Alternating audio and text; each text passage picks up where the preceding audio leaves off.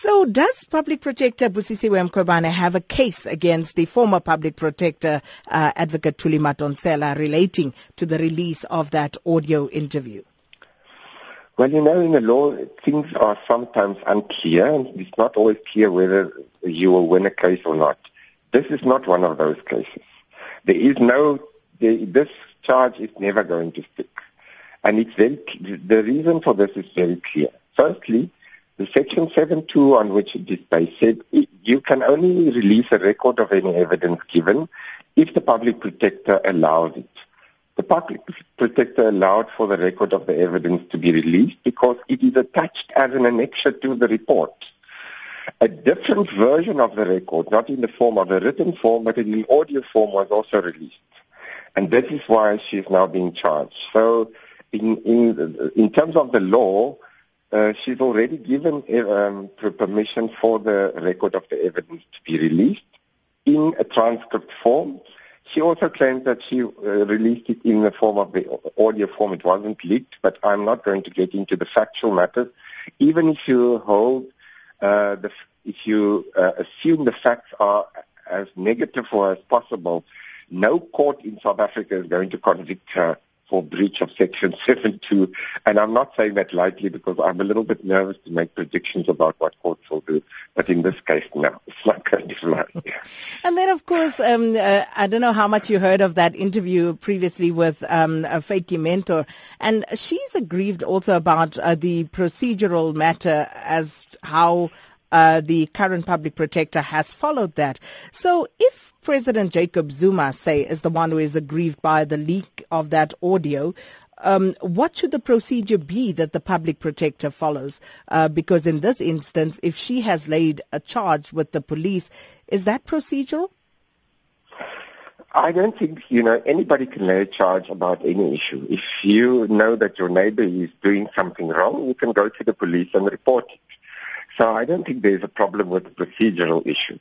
What is interesting, though, is that the the the public protector is the one that went to the police. It isn't the president, because if this is going to blow up in somebody's face, it's going to blow up in the face of the new public protector, not in the face of the president, because he's not actually the one who has his fingerprints on this particular move. So I will just leave it at that. That that, that is, uh, I don't know why this happened.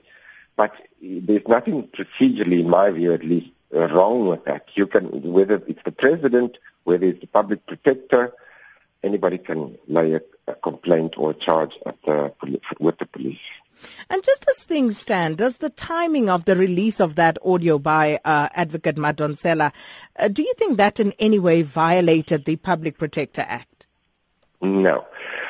There are two issues that we have to Uh, uh, distinguish. The one is a political issue, and an assessment of whether you agree with what the public protector, then public protector did, and whether you think that she acted correctly from an ethical perspective or from a political perspective in releasing the audio recordings. Okay? That is one question. The other question is a legal question, and that is, was a criminal offense committed? So on the first one, I think different people will disagree with each other. Some people who are in favor of the president will say, this is terrible that she released the audio. Other people who are in favor of the public protector will have the opposite view. But clearly, the format in which the evidence was released in no way uh, makes any difference to whether you're going to be in breach of that Section 7.2. The evidence was already released in the form of an annexure, in the form of a transcript. And so you cannot be prosecuted for releasing something in a different format but exactly the same evidence. That is never going to fly in a court of law. And then, of course, just uh, finally, just to get your view on President Jacob Zuma taking the state of capture report on judicial review, what do you make of that? Um, well, I think there is, I've written something on the weekend in my blog about that. I think there's actually a plausible case to be made by the president, um, on especially on the remedial action. Um, and the reason for this is there are two conflicting or two provisions in the Constitution that are really in tension with one another. The one provision says the public protector can impose binding remedial action. The other one says that as the head of state, the president can appoint a commission of inquiry, and he alone can do so. And what she has done, the old public protector, is to fetter that discretion of the president by instructing him to appoint a commission and to do so in a specific way. Which one of these powers, the power of the public protector or that of the president, should trump the other one? I don't like to use that word in these days, but to trump the other one, that is a big question. I really don't know what will happen. So legally, I think the court can go either way.